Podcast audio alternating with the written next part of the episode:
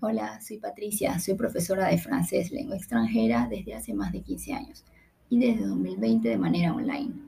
Conocí a Lola a través de un webinario que brindó hace tiempo y conecté inmediatamente con su mensaje y con su propuesta de pasar de depender de las horas de dar clases en vivo y de los horarios de los alumnos o de las academias a construir un negocio escalable y dejar todas esas dependencias. Es así que el año pasado me inscribí a su formación Florece en su primera versión. En esta formación, Lola nos guió en un paso a paso de no saber por dónde empezar a construir ese añorado negocio escalable, a tener las estrategias para lograr nuestros objetivos. Solo me queda agradecer a Lola por su generosidad al compartir todos sus conocimientos y sus experiencias, por acompañarnos todos estos meses y por permitirnos crear un hermoso grupo de profes que nos apoyamos y compartimos nuestros avances. Sin duda Lola es un ejemplo a seguir. Muchas gracias Lola. Has llegado por causalidad a Hoy es un buen día, un podcast dirigido a profes de idiomas que buscan crecer personal y profesionalmente gracias a lo online. Aquí, Lola Gamboa compartirá tips, estrategias e inspiración para que logres crear un trabajo a tu medida que te permita vivir bien de tu pasión docente, desde cualquier lugar y sin intermediarios.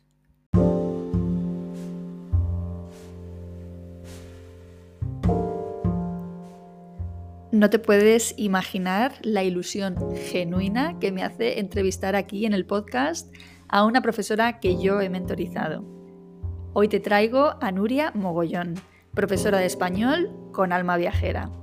Mochilera a los 40, como ella se define en su web. Tras su viaje alrededor del mundo en solitario, Nuria tuvo claro que quería emplear sus vivencias para diseñar una oferta formativa de idiomas para personas adultas que desearan salir del aula y conectar con la cultura y la lengua españolas desde otro lugar, desde la emoción, sin ir más lejos. Esta entrevista me ha hecho recordar mis primeros viajes de inmersión lingüística. Ellos lo cambiaron todo para siempre en mi vida, siendo yo entonces una niña. Y esa es la propuesta de Nuria, cambiarlo todo en la relación de sus alumnos con el español, gracias a una experiencia inmersiva diferente. Esta entrevista promete inspirarte. Si es así, escríbeme y me lo cuentas. Y bien, te dejo entonces con la entrevista y con Nuria y me despido ya de ti, no sin antes desearte que hoy, precisamente hoy, tengas un gran, gran día.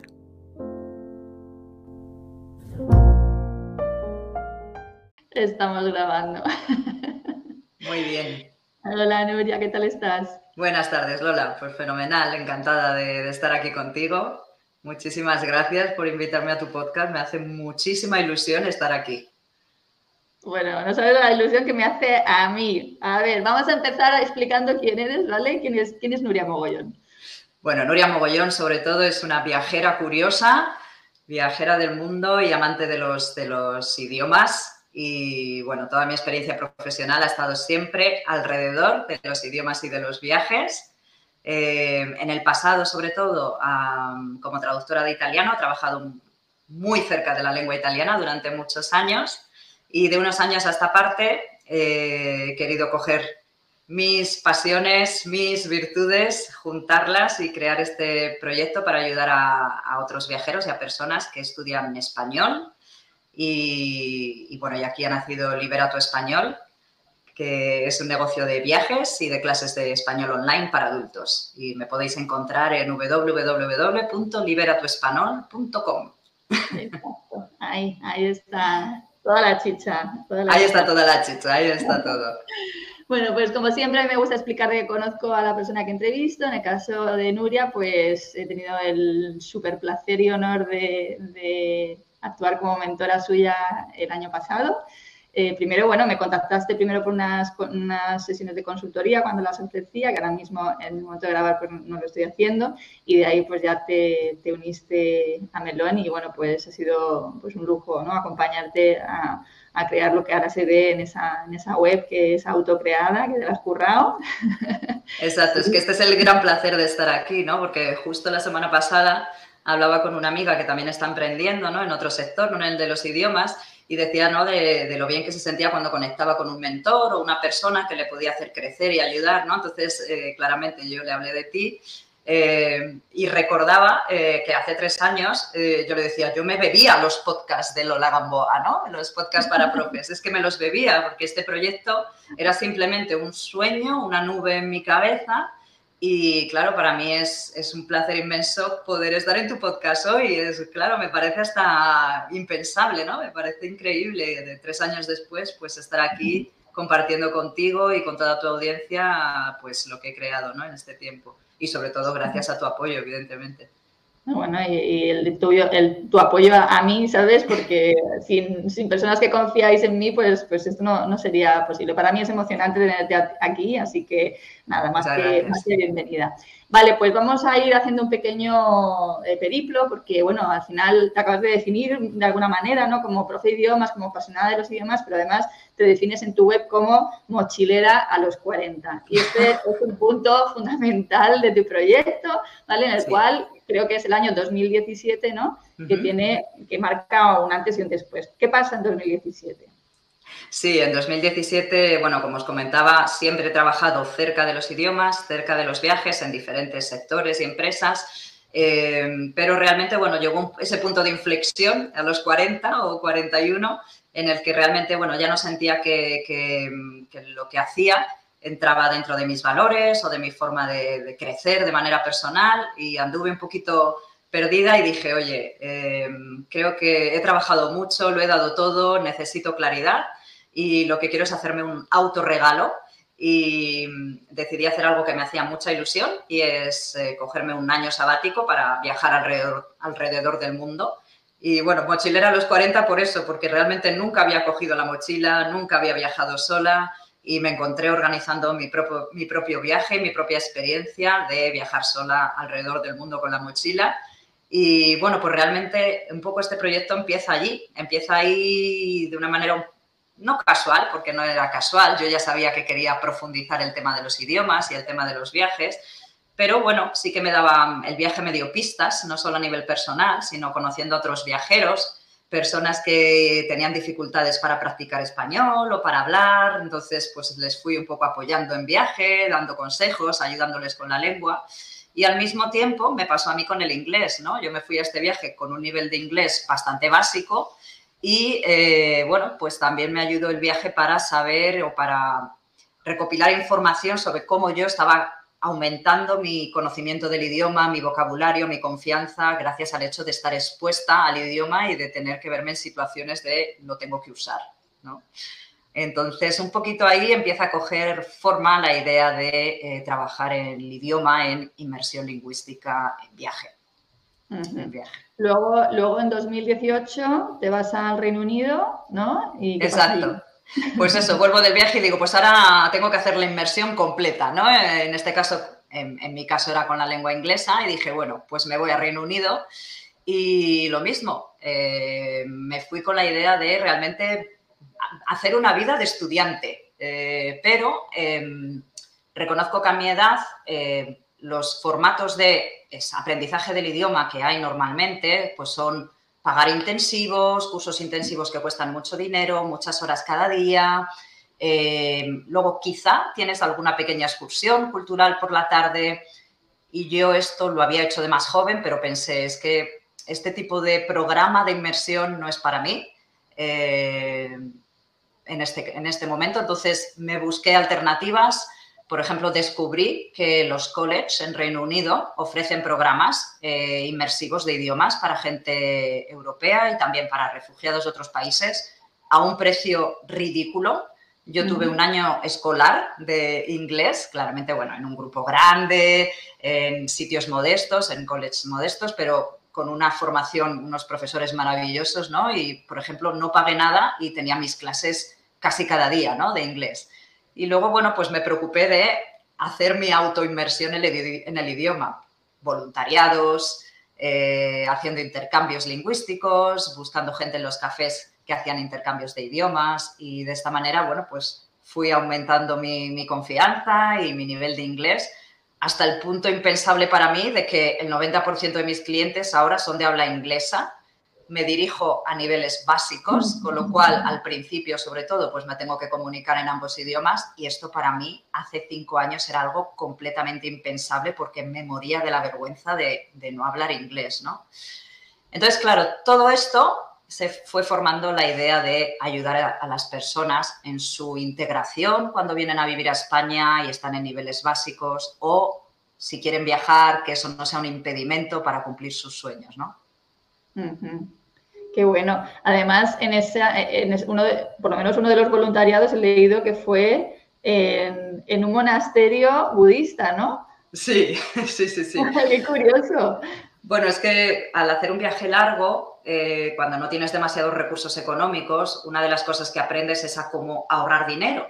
Y una de ellas es haciendo voluntariados a cambio de trabajas unas horas, a cambio de alojamiento y comida. Entonces, cuando regresé de mi vuelta al mundo, como no tenía un presupuesto para irme a vivir a Reino Unido y no era mi idea ponerme a trabajar porque quería realmente estudiar en inmersión, pues recurrí a una de estas páginas web y busqué un voluntariado pues que, me aportara, ¿no? Eh, entonces encontré este monasterio maravilloso en el que había diferentes cosas que hacer, pero sobre todo que acogía a muchos, muchos, muchos voluntarios, lo cual me daba la posibilidad de conocer gente de muchos países, eh, de trabajar de cualquier cosa allí dentro. Tan pronto estaba limpiando un jardín como limpiando las habitaciones, como había gente que podía diseñar, pintar, dibujar, dependiendo de tus virtudes y capacidades, pues eh, ellos te ofrecían diferentes eh, funciones para hacer. Trabajabas unas horas, tenías comida y alojamiento gratis y claro, para mí yo practicaba inglés de manera gratuita cada día, ¿no? Allí. Qué regalazo, me parece. Fue un regalazo, sí. Eh, fue una experiencia, fue una experiencia. Sí, porque hoy mismo comentaba yo a Alex, digo, ¿sabes cuando te ibas a otros países, no? Y trabajabas de cualquier cosa, digo, tenías un trabajo de mierda, digo, pero no sé, era como que tampoco le pedías mucho más, ¿no? A la, a la vida que, que, disfrutar de la experiencia, ¿no? Y, no estabas tan preocupado por ciertas cuestiones, ¿no? Y, la verdad que esta experiencia que, narras, pues eh, como, adulta, ¿no? Pues me resulta mucho más atractiva que pensar en decir, pues irme a trabajar a McDonald's, ¿no? Además no, no, no, no cuadra con, mi, con mis valores. Totalmente. Totalmente. De hecho, es que a veces hacer un voluntariado es lo que te digo, no es tanto el ganar dinero, que a veces no te da luego para cubrir los propios gastos de la ciudad donde vives, ¿no? Yo decía, si me voy a Londres, ¿qué voy a hacer? Voy a hacer una inmersión en Londres, lo veo complicado. Eh, me voy a encontrar con todos los españoles, latinos, italianos del mundo y voy a estar allí hablando con ellos y divirtiéndome. Digo, entonces elegí una ciudad pequeña, eh, Lancaster en el, norte de Inglaterra y es cerca de zonas naturales muy bonitas y sobre todo, bueno, fue el voluntariado realmente el que marcó a qué zona de Inglaterra yo tenía que ir a hacer mi experiencia, ¿no? De hecho, luego cuando ya empecé el college en Lancaster, eh, luego trabajé de voluntaria en una charity shop también eh, y recuerdo perfectamente no entender nada de lo que me pedían. Era muy divertido porque en una charity shop la gente viene a comprar cualquier cosa, ¿no? entonces, claro, Em, yo estaba con una de las personas que trabajaban allí eh, y entonces, bueno, pues igual, fue muy divertido, ¿no? Los voluntariados eh, me parecen fascinantes a la hora de, poder aprender un, idioma y perder el miedo y aprender palabras y expresiones y, bueno, estás ahí al pie del cañón. Bueno, lo que tú dices que además te pusiste en el, en el, lugar de tus estudiantes futuros, ¿no? O sea, al vivir tú misma en primera, en tus carnes, ¿no? Esa, esa experiencia inmersiva tan, tan, tan, rica a la vez, ¿no? Que, interesante, la verdad que me encanta. Eh, por cierto, que el no vamos a profundizar en tu viaje, el de la vuelta al mundo, pero que invito a la gente a que desde tu web, en tu web, en tu perfil, en quién soy, está creo el enlace a, la entrevista que te hicieron en un, en un podcast de viajeras. Recomendadísimo. Eh, eso sí, te, van a entrar unas ganas de viajar. Lo que pasa, ¿no? Cuando, cuando se escucha tu experiencia, que es, es, inevitable. O sea, una quiere coger, decir, los dejo todo y me voy a recorrer. Y me voy porque es posible, ¿no? La gente siempre me pregunta lo primero por el dinero, ¿no? Y ahí explico, pues eso, que aprendes a no hacer, a no construir este viaje desde el dinero, eh, si, no, si no es tu intención, claramente, sino que encuentras otras fórmulas de viajar y, que se puede hacer, ¿no? Se puede hacer sin ser euronaria ni, y, tener más de 40 años, ¿no? No hace falta salir de un Erasmus de 20 o salir de la universidad e, e irte, lo puedes hacer en otros momentos de, tu vida. Os invito a escuchar este podcast en Viajando en Femenino, fue el podcast que me entrevistó y bueno, si alguien tiene curiosidad, pues ahí está, gracias. Sí, y además el podcast eh, tiene muchas entrevistas, aparte que también, porque ya a raíz de conocerlo a través tuya, pues claro, escuché otras entrevistas y es súper interesante. Bien, eh, curiosamente, yo creo que fue en la primera cita que tú y yo tuvimos de consultoría, tú ya me hablaste ¿no? de otras personas que estaban haciendo viajes de inmersión lingüística, ¿no? Y ahí pues salió eh, los, viajes de Georgina Howard, que la he entrevistado porque la conocí gracias a ti, de hecho lo digo en ese episodio. Eh, y mm, mientras estabas haciendo la mentorización, precisamente contactaste directamente con Georgina y te fuiste allí y has sido y, eres ¿no? una de las personas con las que Georgina cuenta actualmente para estos viajes. Entonces, ¿qué sacaste tú de esa primera experiencia, ¿no? Como, como, no sé cómo os llamáis en este sentido allí, monitores, tutores, eh, no sé cómo eh, sería el nombre, pero bueno. Porque bueno, somos una mezcla, ¿no? Al final somos, a mí me gusta llamarme mediador cultural, no sé por qué, me encanta esto. Es un poco, eres una mezcla entre un mediador lingüístico y un mediador cultural al final se trata de ser el apoyo de, estos estudiantes, ¿no? Para que puedan no solo practicar el idioma, sino también entender la cultura, ¿no? Que, es uno de, los motivos principales por los que ellos al final estudian en nuestro idioma, ¿no? Es para integrarse, para conocer más sobre nuestra cultura, porque se sienten atraídos por diferentes aspectos, ¿no? Entonces, bueno, lo primero fue súper divertida tu entrevista, Georgina, y para mí fue el, primer paso de conocerla Georgina es una persona encantadora, generosa y ella lleva trabajando en los viajes de, inmersión lingüística y de intercambio lingüístico más de 20 años, eh, en este caso a través de Pyrenean Experience. Y, y sí, ella la verdad me sorprendió mucho porque digamos que pudiendo ser una potencial competidora, entre comillas, ella abrió sus brazos y me dijo, Nuria, ¿eres profesora de español? Pues vente para acá para ayudarme con uno de mis viajes. Eh, puedes colaborar enseñando en la parte de enseñanza y en las caminatas. Georgina lo que hace es fusionar eh, paseos, caminatas por el, por el Pirineo Navarro, que es donde ella tiene su sede, y su casa maravillosa eh, con la práctica del español en inmersión, ¿no? Eh, de una manera muy relajada, a través de caminatas, compartiendo en convivencia, también intercambiando con vecinos, personas del pueblo que vienen a visitarnos y, tenemos allí pues charlas con ellos, música, gastronomía, un poquito de todo, ¿no? Así que bueno, la primera experiencia fue, fue muy enriquecedora, ¿no? Y fue un contacto muy diferente con una experiencia de inmersión lingüística y al mismo tiempo muy cercana a la que estaba en mi cabeza, ¿no? Realmente encontré muchos puntos en común con las experiencias que ya organizaba Georgina y sinceramente no conozco realmente otras personas que hagan cosas similares a las que, a las que nosotras estamos haciendo, en primera instancia ella. Casi todas las ofertas de inmersión que hay pasan más por la parte académica, ¿no? Por el hacerlo a través de, un idioma, de una, perdona, de una escuela de idiomas. Y, este concepto es un poquito diferente y se dirige, creo, a una persona que aprende el idioma, pero también quiere ser un poco viajero, aventurero y vivir la experiencia desde, vamos, desde que sales de casa, ¿no? Y tienes que coger el primer autobús.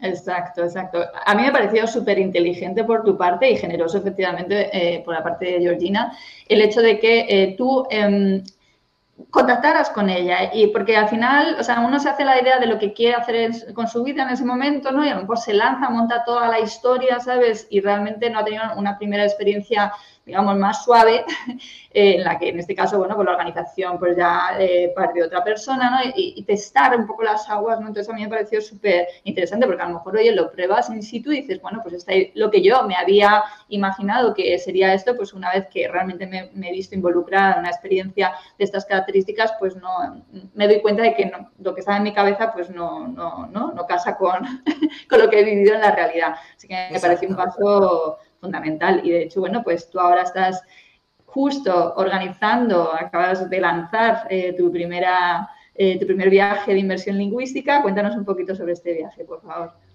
Bueno, pues sí, efectivamente lo que tú dices, la parte de Georgina fue fundamental porque ahí un poco eh, confirmé que ese modelo de negocio, de proyecto que yo quería, quería organizar para, ayudar a, este perfil de, personas, de estudiantes, pues se podía, funcionaba, era real, ¿no? Y, vivirlo con Georgina y que de hecho hemos seguido trabajando juntas eh, después de ese primer viaje, ¿no? Pues eh, efectivamente ha sido, ha sido fundamental para decir, oye, que vamos adelante, ¿no? Con esta idea. Así que este año salgo con un, con un viaje creado exclusivamente por mí y nos vamos a Urueña, que es un pueblito pequeñito, medieval, fantástico en Valladolid. Y, la gente dijo, ¿qué te vas a Urueña? ¿no? ¿Qué vas a hacer allí en Urueña?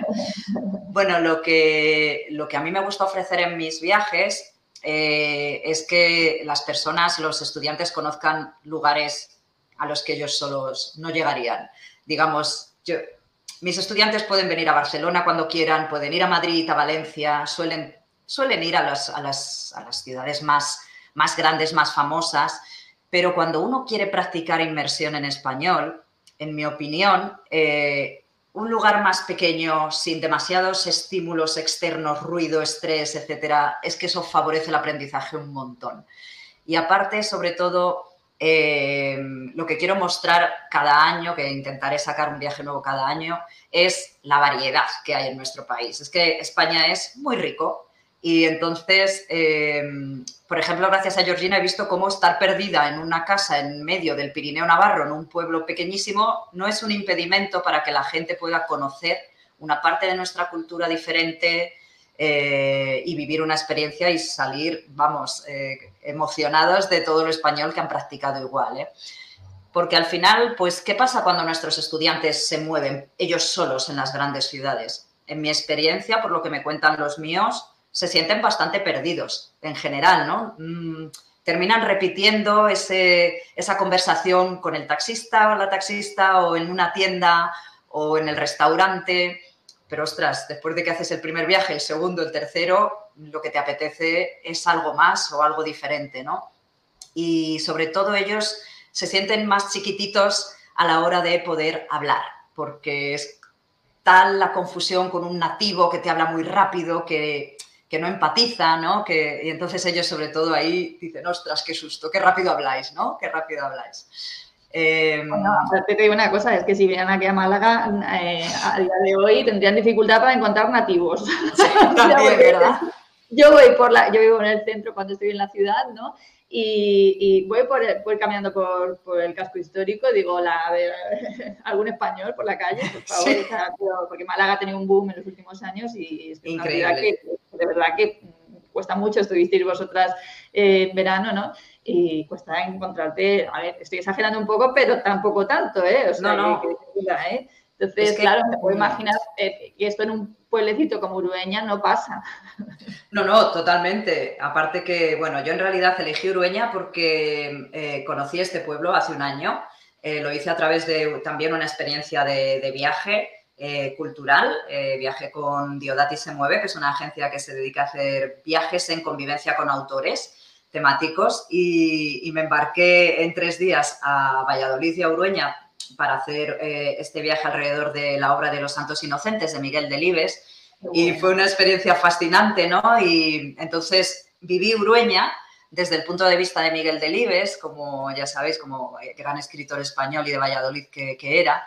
Y entonces es que recuerdo perfectamente que cuando terminé mi fin de semana en Urueña dije, yo quiero traer a mis estudiantes aquí, porque de verdad, la gente puede pensar, pero si es un pueblo chiquitito de menos de 200 habitantes, sí, pero es que es la primera villa del libro en España.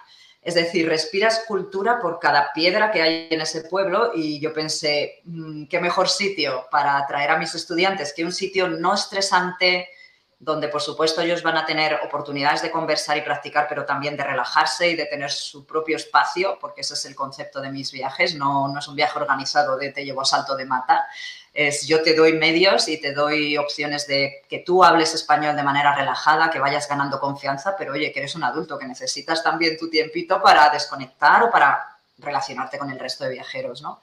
Y entonces, claro, Urueña es maravilloso. Urueña tiene ocho librerías de todas las temáticas posibles que dan un juego a la hora de poder compartir con los estudiantes diferentes actividades lingüísticas enorme. tiene un centro expositivo y que se llama el Centro eh, de Miguel Delibes. Eh, tiene una pequeña imprenta, cinco museos, hay un centro etnográfico que se dedica a recoger toda la parte cultural de la zona y obviamente pues toda la oferta gastronómica y por supuesto Tierra de Vinos, eh, Valladolid, pues es fantástica, ¿no? Entonces, bueno, simplemente me pareció ideal y, que yo en un fin de semana viví tantas cosas que dije, yo estas cosas las puedo repartir en varios días, crear una experiencia lingüística de una semana eh, maravillosa, donde vamos a hacer actividades por la mañana, actividades por la tarde, en los diferentes museos, en la con la parte de cata de vinos, eh, incluso simplemente paseando, comentando, ¿no? Alrededor de Urueña tiene uno de los centros históricos, las murallas mejor conservadas de toda España, está dentro de la lista de uno de los 15 pueblos más bonitos de España, es decir, es que es, que es una monada, es una monada de sitio. Y entonces... Lo, tiene todo, lo tiene todo, desde luego. O sea, a mí me, cuando me lo contaste digo, voy a ponerla en el mapa y hay que ir. O sea... De hecho, es que lo aconsejo, os lo recomiendo a todos que vayáis a visitar Urueña y os dejéis llevar allí uno o dos días eh, en ese sitio donde pierdes el Oremus del tiempo y te lías allí a visitar museos y, librerías y es una maravilla, ¿no? Aparte que el enclave es, muy bonito, ¿no? Y el pueblito es encantador. Bueno, yo me imagino a tus estudiantes en ese viaje, eh, o sea, estoy recordando ahora mismo mis primeras experiencias, bueno, mis experiencias inmersivas que son, yo fui eh, con 13 años a Inglaterra por primera vez y ese viaje me cambió la vida, literalmente. O sea, yo después estudié Derecho, pero al final me he dedicado a la enseñanza del inglés y fue en ese viaje donde yo me di cuenta de que era capaz de valerme por mí misma y donde me enganché realmente al tema de hablar otros idiomas, ¿no? Entonces me puedo imaginar ¿no? el impacto que puede tener eh, un viaje de estas características en, una persona adulta, ¿no? Regalarse un viaje casi de, cuando de escolar, ¿no? Pero rodeado de un, entorno adulto con actividades para adultos, ¿no? claro, exactamente. Digamos que la diferencia es que tiene esa parte menos académica, eh, entre comillas, es decir, eh, valoré si darles clase diariamente o no a mis estudiantes, porque, por ejemplo, Georgina es algo que sí que incluye en sus viajes, ella incluye dos horas de gramática cada día. Eh, y yo este año he optado por hacer una, tener una relación más siempre trabajando la conversación, que es como funcionan al final también mis clases de español. Y, realmente había tantas actividades, hay tantas pequeños ratitos que compartir con ellos que eh, preferí omitir el tiempo de las clases y ofrecérselo más en modo experiencial, que es lo que realmente yo quiero que ellos vivan, ¿no? El decir, oye, que tengo que coger esto que he aprendido durante el año estudiando español y lo tengo que usar, ¿no? Sea, es que ya la experiencia empieza desde que te levantas, porque nosotros vamos a, vamos a convivir todos juntos en una casa rural súper bonita pero eh, como ya te, he comentado, es importante para mí que el adulto tenga su espacio, así que cada persona tiene su propia habitación con baño privado. Y esto es algo que también diferencia este viaje, ¿no? A veces cuando vamos a, los viajes más académicos, pues puedes dormir en un hotel, con lo cual una vez que terminas tu relación con la academia o con el programa, ahí, ahí estás, ahí estás tú solo, eh, o puedes elegir vivir convivir con una familia, que también lo siguen ofreciendo. Yo personalmente a mis 40 años, o ahora ya tengo alguno más, eh, lo del tema de la familia, los niños y tal, pues realmente no es mi, no es mi entorno favorito para practicar, ¿no?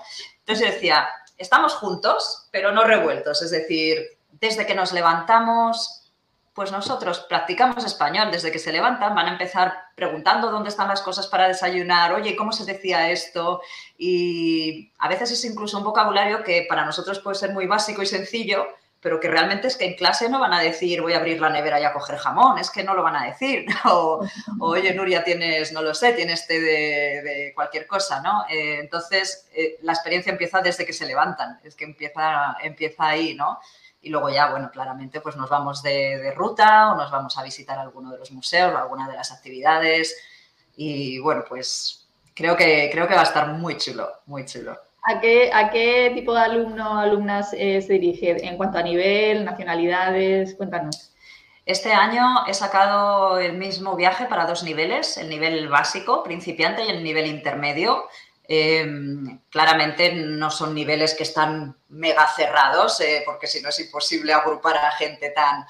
Pero en general eh, el nivel básico es para esas personas que ya han hecho pues, su nivel A1 o están terminando su nivel A1 y quieren empezar a, a sentar un poquito las bases, que ellos se sienten súper inseguros de comunicarse pues en presente y con esos irregulares, pero que puedan empezar a, decir lo que les gusta, a aprender y a reforzar su vocabulario, ¿no?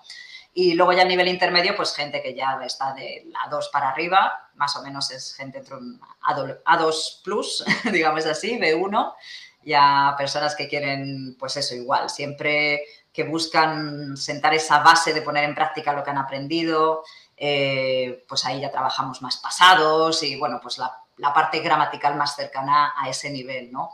Eh, obviamente ellos van a escuchar muchas cosas nuevas, porque pues cuando nos vayamos a hacer una pequeña visita guiada por Urueña, pues pueden surgir eh, otros tipos de, verbos o de partes gramaticales que son nuevas para ellos. O sea, que es que ellos van a estar en continuo aprendizaje, eh, van a poner en práctica lo que han aprendido y, se van a llevar cosas nuevas, ¿no? Así que de momento dos, dos niveles. ¿Nacionalidades? Eh, Nacionalidades, eh, más o menos, eh, me dirijo a público inglés o de habla inglesa y también italianos, o sea, gente de Europa, más o menos, pero es verdad que también estoy recibiendo peticiones de información de gente desde Estados Unidos, es decir, este año lo he dejado un poquito abierto en ese sentido, ¿no? Lo he dejado abierto en ese sentido, pero mayormente mis estudiantes vienen de Francia, Reino Unido, Holanda, Italia, y más o menos de momento ya los, viajeros que están inscritos vienen de estos países. ¿Y cómo, o sea, por ejemplo, eh, el podcast obviamente lo escuchan profes de español, ¿no? Que a lo mejor puedan estar pensando, oye, mm, yo podría recomendar este viaje, ¿no? A mis, a mis estudiantes, ¿no? Que podría tener una, una repercusión positiva, que aunque seas una otra profesora, ¿sabes? Pero que ellos no quieran meterse en el berenjenal porque hay que decir que eres una valiente. Sí, es un berenjenal, ya os lo digo. en el berenjenal de eh, organizar experiencias lingüísticas porque me has contado que te has tenido que dar de alta como agente agente de viajes. Así que decir, vale, yo no tengo por qué abarcarlo todo. Creo que una experiencia inmersiva de estas características eh, puede ser súper valiosa para mis estudiantes e incluso eh, que vengan con ganas de más, ¿no? Con ganas de más y que, bueno, me sigan contratando clases, ¿no? Gracias a, que han vivido esta experiencia tan revolucionaria emocionalmente, ¿no? En su relación con el idioma, ¿no? Claro, así es. Es que al final esta, este tipo de viaje, eh, sobre todo, también representa un gran crecimiento personal y lingüístico para ellos, ¿no? Porque eh, lo que he podido ver en, en, mis otros viajes, en estos años de experiencia, es que sobre todo ellos ganan confianza. Es decir, se sueltan, se sienten relajados, no sienten tanto la presión que pueda haber o la vergüenza que pueda haber en clase o ellos solos que se sienten más perdidos.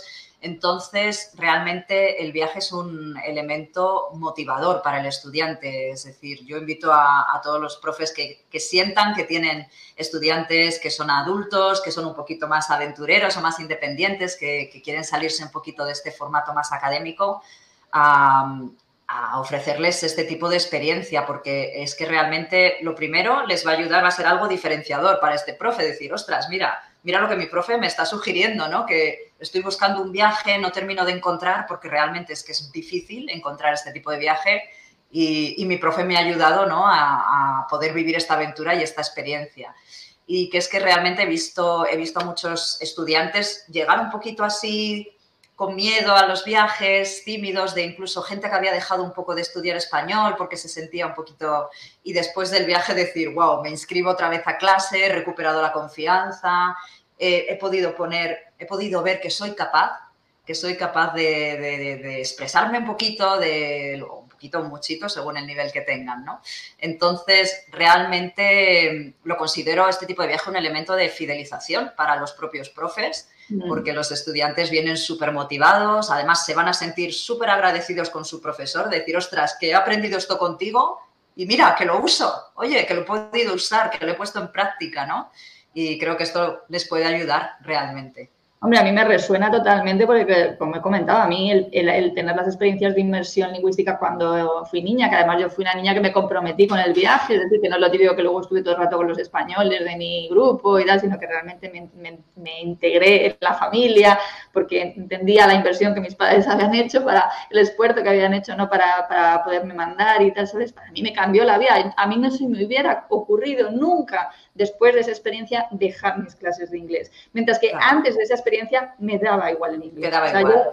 Yo iba a clase, iba a clases particulares porque yo tenía francés en el colegio, iba a clases particulares casi arrastrando los pies por la calle hasta que llegaba a casa de mi amiga donde se daban las clases, ¿sabes? Y sin embargo fue venir y, y me convertí en la mejor de la clase, o sea, sin duda dudas, o sea, eh, flipé tanto, o sea, yo me estudiaba el vocabulario, o sea, elevé muchísimo mi nivel gracias a ello y nunca se me hubiera ocurrido dejarlo. Mi pareja actual es eh, angloparlante nativa, o sea, a mí me, cambió la vida radicalmente. Entonces, yo desde luego mm, confirmo en mis carnes que eso tuvo un impacto absolutamente positivo para mí. Y además invito a quienes estáis escuchando el podcast a, a practicar la generosidad en este sentido, la generosidad con, con vuestros estudiantes si pensáis que un viaje de estas características puede ser algo que, puede traerles, eh, tener un impacto positivo en, sus vidas, que seguro que es el caso, y a no, tener, a no temer compartir cosas de otras, otros profes, ¿no? Como es el caso, porque de verdad cada uno tiene a sus alumnos, sus alumnos quieren a sus profes y esto es una experiencia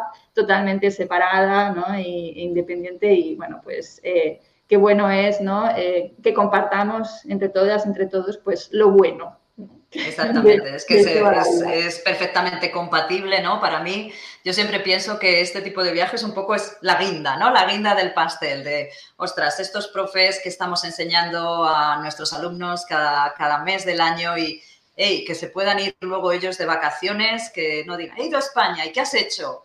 Pues he comprado souvenirs, he comido yo solo y he hablado con el camarero jolín, pues que llega ese estudiante de sus vacaciones y te puede decir, oye, mira, pues, eh, pues he estado con esta profe que me ha enseñado esto, que hemos practicado en tal museo, he visto una parte de la cultura española de otro país, o sea, de otra, de otra zona, eh, salir un poquito de, incluso de, su zona de confort viajando también, ¿no? Así mm. que, así que, bueno, yo creo que sí, a mí me pasó lo mismo que a ti, Lola, yo también estudié francés, eh, arrastré el inglés durante años, siempre hacía el mismo curso, yo siempre estaba en el pre-intermediate, no pasaba de ahí, traca, traca, no, no era capaz de hablar. Y llegué a Inglaterra cuando llegué, primero mi viaje alrededor del mundo y luego llegué al Reino Unido y yo dije, pero esto, esta gente que habla, ¿no? Y claro, me acuerdo cuando después de esos meses estudiando allí regresé a España y me hacían las pruebas de nivel y, eh, claro, evidentemente escuchar a la gente un poquito las frases en slang o simplemente otras formas, otras maneras de decir cosas que ya sabíamos comunicar en una única, simple manera. Yo llegaba aquí, todas las pruebas de nivel me daban C1, no sé qué, y yo decía, C1, pero qué C1, señores, pero qué decir. Y entonces, realmente es que cambia, hay un, hay un antes y un después para, para el estudiante después de un viaje de, inmersión. Totalmente. Mira, yo estoy ahora mismo pensando en un amigo mío eh, irlandés que se llama Dave, eh, que se vino pues eh, este año pasado, en 2022 se vino a casa, estuvo unos meses en casa y una de las cosas que hizo fue apuntarse a un curso inmersivo, ¿no? De una semana en una de las miles de academias que hay en Málaga. O sea, la experiencia, yo me lo contaba y yo no daba crédito. O sea, decía, es que has pagado una pasta has pagado una pasta porque estos viajes eh, cuestan caros, normal, son muchas horas eh, diarias. Digo, has pagado un dineral, has estado en clase con eh, jóvenes, ¿vale? Mi amigo tiene 60, ¿vale? Que no quiere decir nada, oye, que está bien, pero oye, un poquito de diversidad, todo el mundo te puede aportar, no, pero si tú claramente te llevas 40 años o 30 años con todo tu entorno dentro de un... Y luego fue una tiborre además de, vocabulario y gramática, ¿no? Como te ahí todo lanzado, ¿sabes? Que yo decía, es que es imposible que esto te sirva. O sea, lo siento, no, o sea, esto es, mm, no sé, tachar una casilla sin tacharla, vamos, ¿sabes? Tachar una casilla de que has hecho el curso, que lo has intentado. ¿Mi amigo Dave habla español después de eso? No, no ha habido ninguna conexión emocional, nada que le haya despertado pues las ganas de continuar después de esa eh, no sé si fueron dos semanas eh, de, impacto lingüístico arrojado hacia la cara, ¿sabes? Entonces, eh, nada que ver con, esto que estamos... claro, es que, como bien dices, es más o menos el formato que, que, más se estila, pero es verdad, yo personalmente también cuando me fui a Reino Unido lo valoré, pero dije, es que ya no estoy en este punto, ¿no? ya mis 20 y algo ya hice este formato, me fue genial, me lo pasé muy bien pero como adulto, como bien dices, es fácil que te encuentres en una clase con muchísimas, un grupo de 20 personas. Este viaje tiene un máximo de 8 plazas. O sea, yo estoy por y para ellos todo el día con ellos y a poco que hablen van a charlar conmigo en español todo el día, ¿no? Aparte de entre ellos.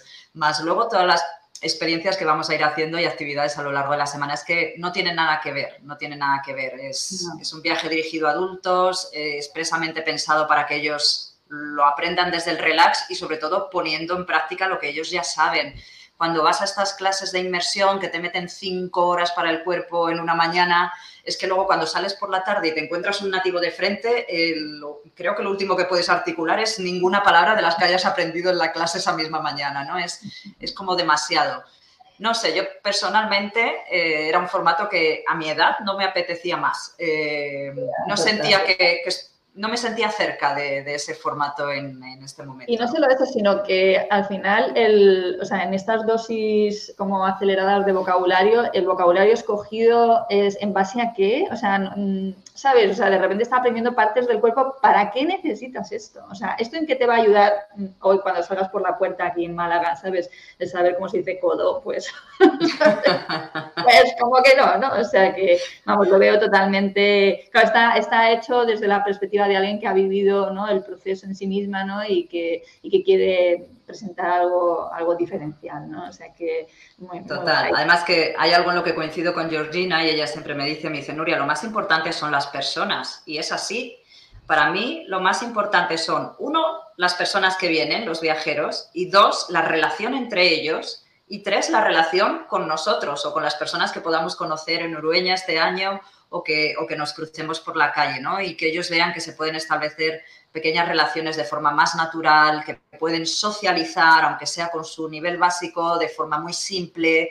Eh, por supuesto, se van a encontrar al nativo también que le va a hablar a toda velocidad, pero bueno, yo estoy deseando que la gente del pueblo interactúe porque no creo que en Urueña vayan personas de otros países muy a menudo, ¿no? Estoy ahí en ello, organizando cositas, en contacto con, con la agencia de turismo y con la gente del pueblo y bueno, creo que va, que va a ser una experiencia muy chula. Así que bueno, este año me voy solo una vez a Urueña, nos vamos en junio del 5 al 11 de junio con el nivel intermedio y del 12 al 18 con, con personas de nivel básico.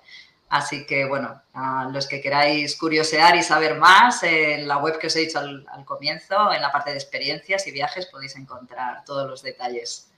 e incluso reservar directamente desde, desde la página se puede.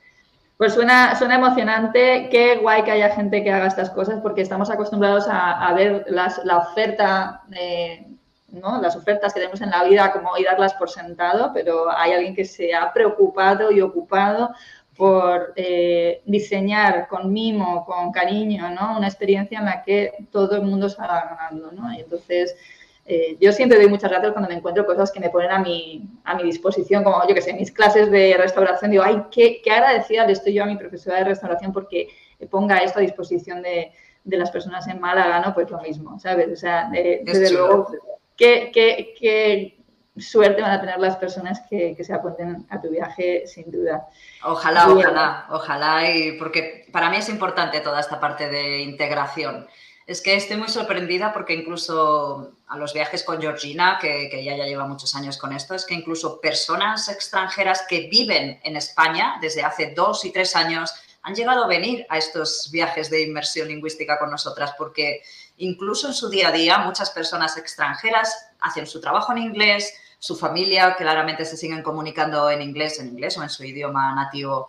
Y realmente la posibilidad de integración para ellos es va muy despacio, eh, cuanto más tiempo pasan aquí, cogen más inseguridades y ven que no pueden comunicarse con los nativos. Así que no es solo incluso para personas que estén estudiando en sus países de origen, es, una experiencia que es útil también a nivel de integración social para personas que ya viven aquí y que siguen queriendo romper un poquito esas barreras que tienen, sobre todo en los, en los primeros niveles, ¿no? Así que es que es realmente bonito, es realmente bonito y, me encanta esto, esta parte de, nuestra profesión, ¿no? De, ayudar no solo a aprender un idioma, sino a la integración en otro país, que es muy importante.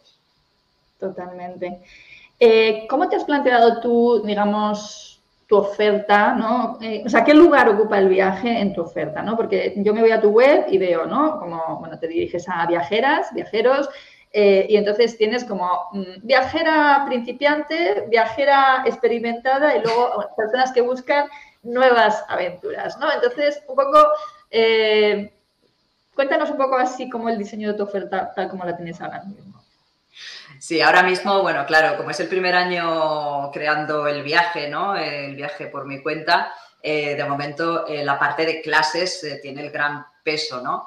Pero es verdad que el perfil de personas que estudia conmigo, en su mayoría son personas a las que les encanta viajar o directamente son personas que están, son expats, digamos así, personas que ya viven aquí, viven en España. Entonces, es un poquito estos dos perfiles, eh, los expats que necesitan el español, sobre todo, pues eso, yo trabajo mucho la parte de conversación, de expresión oral y les ayudo con su fluidez para que puedan integrarse lo más rápidamente posible.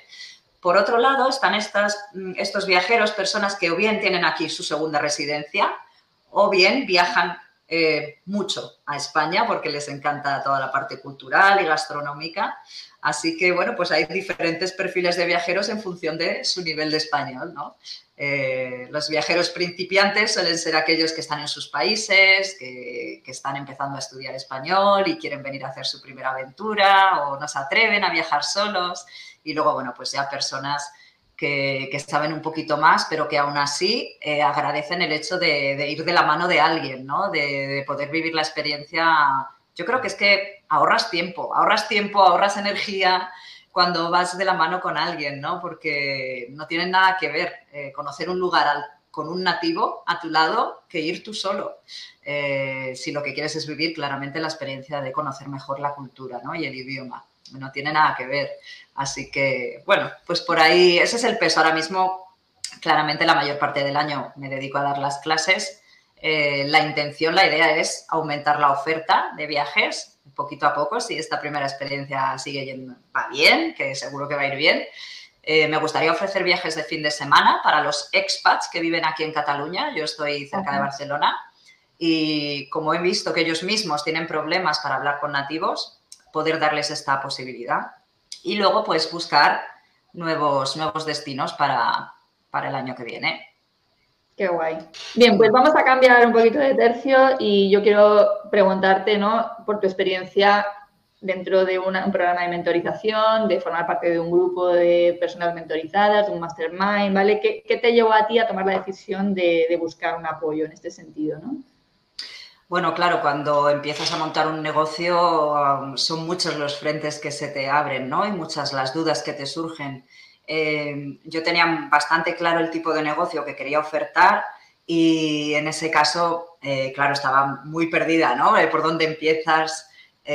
¿Cuál es la parte prioritaria que tengo que aprender? ¿Dónde pones el foco? ¿no? Entonces, claramente yo ahí conecté muy rápido con, contigo y tu oferta formativa para profes y, realmente participar en Melón fue, vamos, la, mejor decisión para mí, ¿no? ¿no? cambiaría yo a mi mentora ni a mi programa de mentorización por nada. Em, realmente Melón era esa hoja de ruta que yo en ese momento estaba buscando hace, hace tres años y hace dos años.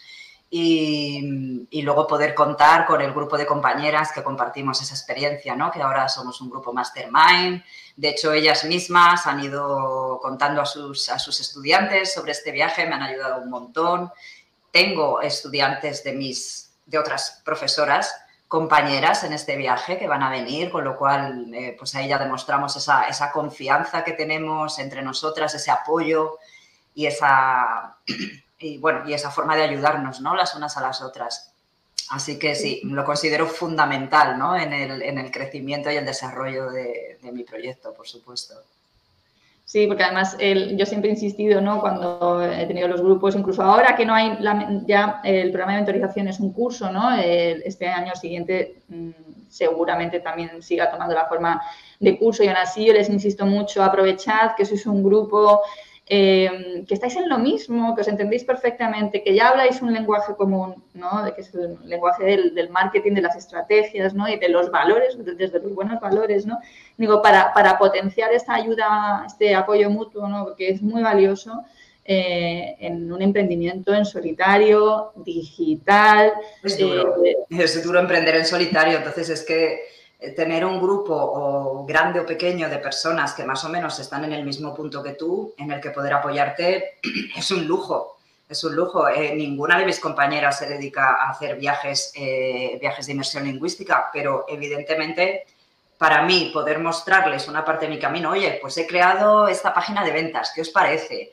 oye, chicas, esto se entiende, o poder tener a alguien con quien confrontarte, con quien comparar, a quien pedir apoyo, a quien pedir una opinión, eh, claro, no, no hay color. ¿Cómo Si haces eso solo, siempre vas a tener mil dudas, ¿no? decir, ostras, eh, lo estaré haciendo bien, que se entenderá desde fuera y además el lujo de poder decir, si unas compañeras vamos más adelantadas, otras vamos menos adelantadas, siempre va a haber alguien que va a estar en tu punto, que te va a poder ayudar a resolver una duda, ¿no? Entonces, esto es, impagable, ¿no? Es, muy bonito compartirlo con ellas. De hecho, ellas son las primeras que saben si, oye, que tengo reservas, o gracias, o mira, que este curso va muy bien, o lo compartimos todo, ¿no? Nos mostramos gran parte de nuestro trabajo antes para pues para tener otra visión también y otro punto de vista de, otras, de otros profesionales, ¿no?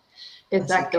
Exacto, tú, lo acabas de decir, tener otro punto de vista de otras profesionales que entienden de lo mismo que tú, porque a veces pedimos ayuda con toda la mejor, o sea, y nos la dan, ¿no? Con toda la mejor intención, nuestros familiares, amigos, etcétera, y no están en el lugar de conocimiento como para poder eh, para no liarte, ¿no? Porque yo, yo, he sido testigo muchas veces de consejos que da gente que no está en esto y dices, pero mm, si es que no sabes lo que estás diciendo, ¿sabes?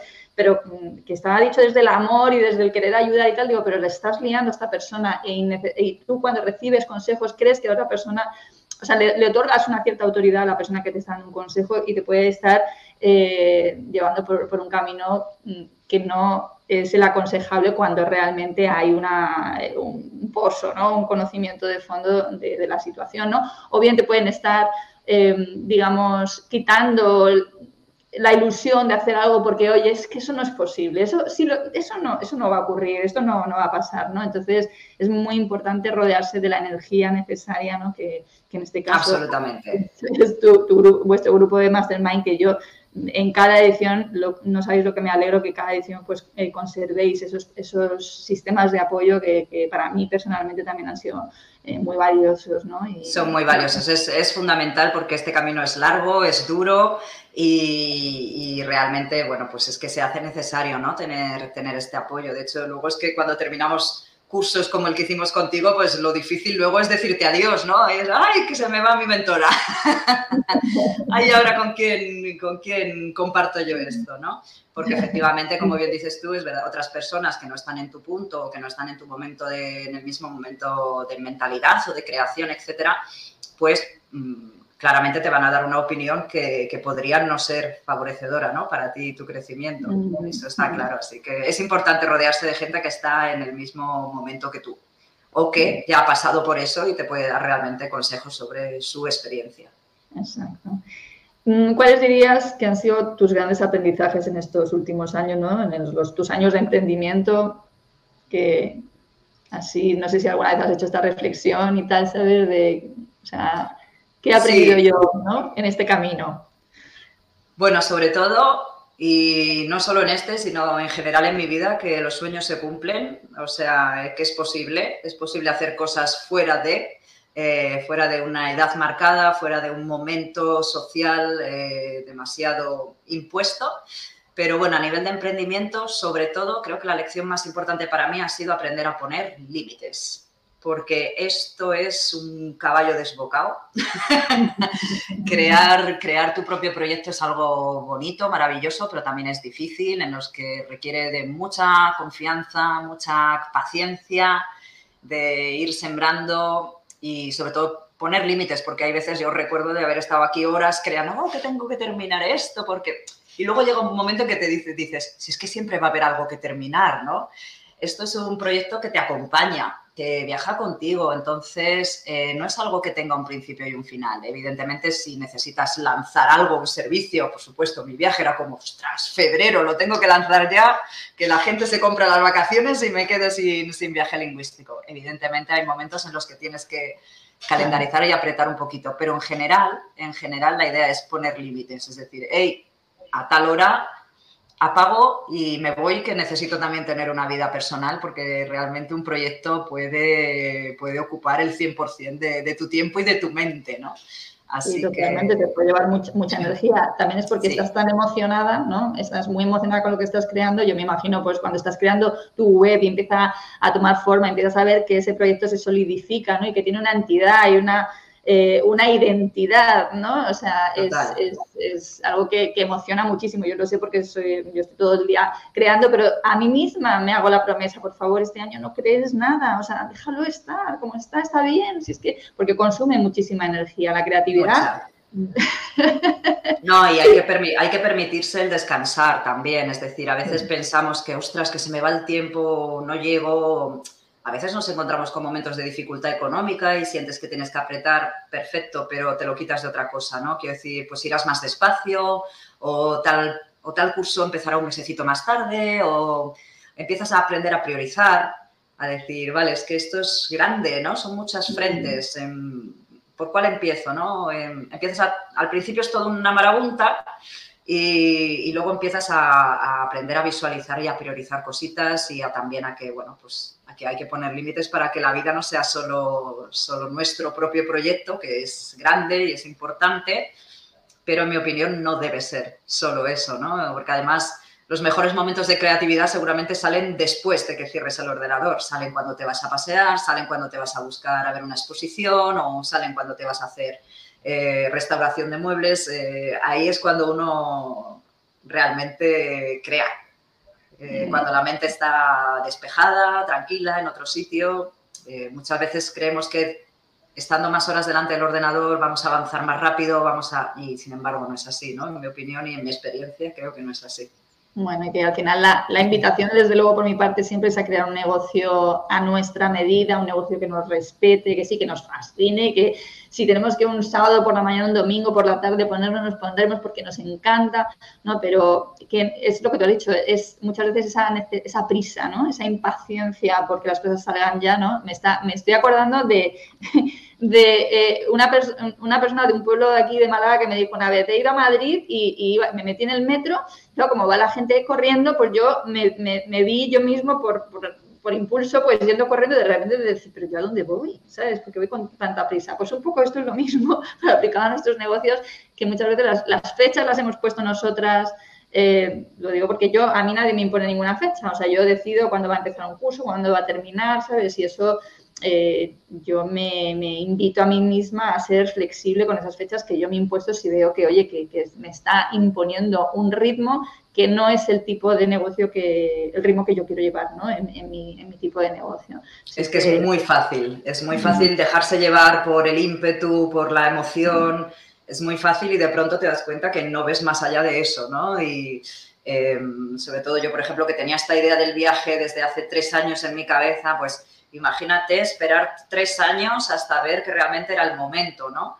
Y aún así he dicho que me hubiera gustado lanzar más, sí, eh, ¿lo puedo abarcar? No, entonces pues ya veremos el año que viene, ¿no? Eh, voy a estar con Georgina en cuatro viajes lingüísticos, voy a estar con el mío y he dicho, wey, vamos, eh, ya es suficiente, ¿no? Eh, claro, que me apetece irme a inspeccionar otras zonas y descubrir nuevos destinos para... Sí, bueno, el año que viene ya le buscaremos el, hueco. Y eso no es fácil, no es fácil porque realmente es que esto se apodera un poquito de ti, ¿no? Pero... Así que bueno, pero es, es bonito. A mí me ha pasado, por ejemplo, con, la creación del audio curso de inglés de contratos que, he tenido que posponer varias veces eh, su lanzamiento. ¿Por qué? Pues porque, por ejemplo, cuando ya externalicé la parte de la edición de los podcasts, pues la persona que, se encargaba de ello no llegaba. Entonces, claro, hay esa parte de ti que dice, pero ¿cómo que no llega? ¿Qué, No, es que yo quiero que salga, he dicho que sale en enero y sale en enero. Y, y de repente dices, bueno, ¿y qué pasa si sale en febrero?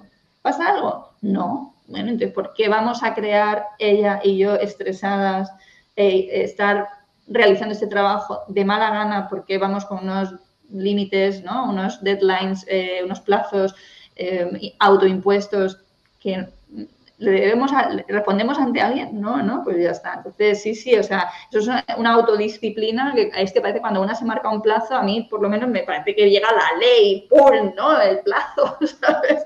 Y yo es como, me tengo que ajustar al plazo que yo había pensado. Entonces, eso, esa flexibilidad hay que entrenarse en ella, yo creo, porque... Es importante, es un importante aprendizaje. A mí me ha costado un poquito porque también soy, soy bastante responsable y a veces, bueno, pues que quieres hacer las cosas bien, ¿no? Recuerdo que estaba un poquito antes de Navidad pensando, ¿no? ¿Qué hacía con este viaje? Yo decía, Mm, voy tarde, pensaba yo, ¿no? Algunos alumnos me habían dicho, Nuria, es que nosotros eh, del norte de Europa compramos las vacaciones ya en septiembre, ya sabemos lo que vamos a hacer en, el verano siguiente. Y yo decía, ostras, no me digas, ¿no? Yo, yo, claro, yo pensaba, yo que compro el viaje a última hora casi, ¿no?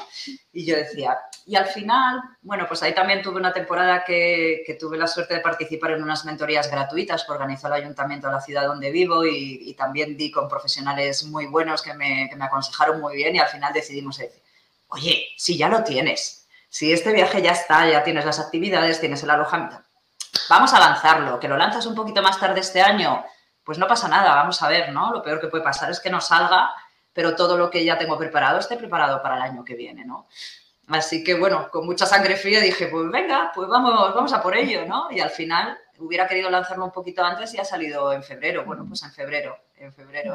Eh, ya, hay, ya, hay, estudiantes inscritos, hay reservas, eh, ya hay un viaje medio lleno, de hecho, uno de los dos, es decir, al final... margen, además, o sea, te da muchísimo margen para que esto vaya tomando más forma aún, así que... Totalmente, ¿no? Y, dices, bueno, pues no lo tengo por qué hacer corriendo, lo voy a hacer cuando a veces los tiempos no dependen de uno y eso nos desesperamos, pero dices, bueno, ya está, eh, se hace igual, se hace igual aunque sea un poquito más tarde. Pero fíjate que, bueno es muchas veces el tema de, la mentorización, ¿sabes? Porque te ayudan a tomar decisiones, a desbloquear cosas que estás bloqueada y no hay tampoco una justificación tremenda, ¿no? A mí eso me ha servido muchas veces, ¿no? Cuando me han puesto claramente, me han dicho, vamos a ver, ah, mm, te toca tomar esta decisión, ¿vale? Entonces, y me han dado dos días, dice, tienes dos días para tomar la decisión. Y ha sido colgar, eh, cerrar la reunión con, con la mentora y decir, si ya lo tengo claro. Si es que en realidad estoy como luchando contra mí misma y no quiero tomar la decisión cuando la decisión no es ni tan difícil. O sea, hay veces que tienes, por ejemplo, me acuerdo eso de un curso hace seis años, ¿no? Eh, que no estaba yo nada convencida de sacarlo, eh, lo hacía eh, eh, con otra persona, tal, y, al final cancelé y fue la mejor decisión que pude tomar con respecto al curso, a pesar de que cancelar un curso donde ya había gente inscrita, ¿sabes? Eh, era pues para mí como aparentemente todo un drama, ¿no? Así que bueno, pues sí, sí, ahí hay muchas veces alguien que te ayude a tomar, ¿no? A, ser valiente, ¿no? Y a tomar la decisión que en realidad tú quieres tomar. Exactamente, este es otro de los, de los consejos que me preguntabas o de los aprendizajes y es el de aprender a tomar decisiones, es decir, al, no estar demasiado tiempo dando vueltas, em, he descubierto la importancia de tomar una decisión, para bien o para mal, pronto, ¿no? Porque a veces nos vemos en estos bucles de pensamiento que no vamos ni para atrás ni para adelante, que lo único que hacemos es enredarnos más y sin embargo, como bien dices, casi siempre yo también con la ayuda de, un coach, eh, al final, en una hora de sesión, de pronto sales y dices, ya está, y ya toma la decisión. Y yo siempre decía, vengo a hablar del bucle de la semana. Vamos a ver, vamos a quitarnos el bucle de la semana. Y, en una pequeña sesión, en una breve sesión, si, si trabajas con la persona que, que, toca, que corresponde, pues ya está, tomas las decisiones y, y tiras millas. Este viaje también está aquí delante porque en una de estas sesiones decidimos que, o yo decidí, gracias a la ayuda de este coach, que, sí que quería, que sí que quería hacerlo y que no pasaba nada si salía un poquito más tarde, ¿no? Y es así, es importante. Si no, quizás aún estaría pensando, ¿lo lanzo? Buenísimo. Bien, pues para cerrar, eh, he pensado si podías dar algún consejillo a, profes que estén valorando meterse también en el mundillo de los viajes de inversión lingüística, ¿vale? Y, pero estén en ese punto en el que de bloqueo, ¿no? Decir, uy, ¿sabes? Eh, bueno, igual el año que viene estoy en mejor posición de darles más consejos, pero bueno, este año, que ha sido el año más caliente para mí en ese sentido, eh, bueno, sobre todo que se asesoren bien, porque no es, no es tan fácil crear un, viaje de inversión, que, piensen bien en cuáles son los puntos de valor que quieren dar a su viaje, ¿no? En mi caso, como bien he dicho, son las personas, la posibilidad de que, ellos ganen seguridad y que puedan socializar e integrarse. Estos son los valores que yo le quiero dar a mis viajes, ¿no? Más allá de la parte más, más digamos, académica, que, que lo pueden seguir practicando el resto del año, ¿no? Y bueno, pues eso, que, se asesoren bien, que, si necesitan ayuda, sobre todo se vayan de la mano de, algún profesional que les pueda aconsejar, ayudar a desbloquear en ese sentido. Y, bueno, y que lo hagan con tiempo, que, esto requiere, lleva lo suyo, lleva su burocracia, lleva bastante bastante cositas que saber detrás, también a nivel legal, así que se necesita mucho apoyo, que no tengan problema, que lo busquen y, ya está, y que disfruten de la experiencia y que hagan disfrutar a sus, a sus estudiantes, ¿no? Buenísimo.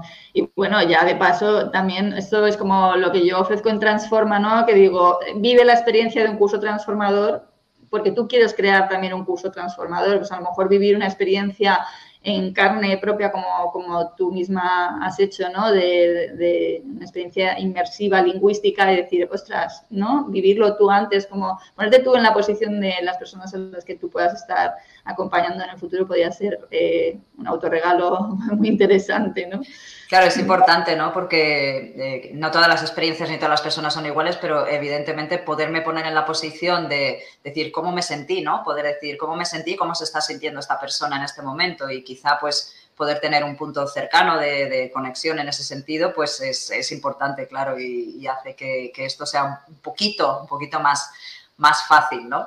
Así que, así que bueno, yo os animo a todos, profes y estudiantes de idiomas, a que participéis en experiencias de, inmersión, porque seguramente muchos de, vosotros lo habéis hecho ya.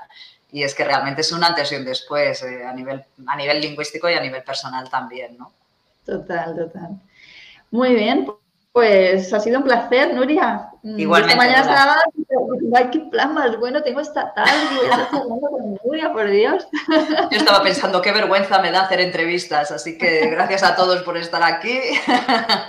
Quizá no veis que me he puesto muy roja al principio porque me da vergüenza hablar en público, pero me encanta también poder compartir esto con, con vosotros y, y espero realmente que algún profe les sirva para dar, para dar un empujoncito, esa ayuda, ese puntito de diferencia a sus estudiantes que, quizá quieren, quieren venir aquí, están inseguros, pues espero realmente que, ayude a, muchos profes.